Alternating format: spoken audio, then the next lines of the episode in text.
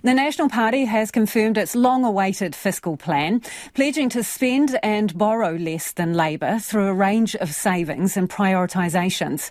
It includes the billions of dollars needed for the party's tax plan, debt forecasts, and a return to surplus in the same timeframe as promised by Labour. The package details extra spending for thousands of extra prisoners each year and $2 billion less spent on benefit increases. Here's our political editor, Jane Patterson. National released its tax package at the end of August, but this brings it all together and includes predicted tracks for spending, borrowing, and debt. What we've put together is responsible. It achieves the things that are important to us.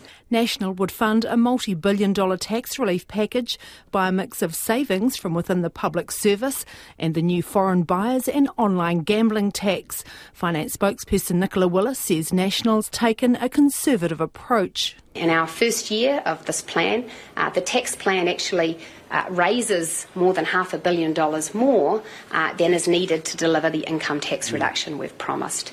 In every budget, we've left sufficient buffer so that if there are unforeseen costs or things we haven't imagined yet today, we're in a good, strong position to meet them. Labour's Grant Robertson, though, says National has yet to prove it can raise enough money to pay for the tax cuts. Is a $537 million dollop that's meant to come from a tax plan that doesn't add up. You can subtract that straight away. Some of the savings would be found by indexing benefit increases to inflation rather than wages, which would take $2 billion out of the welfare system over four years. It is one of the worst things that could happen in terms of child poverty.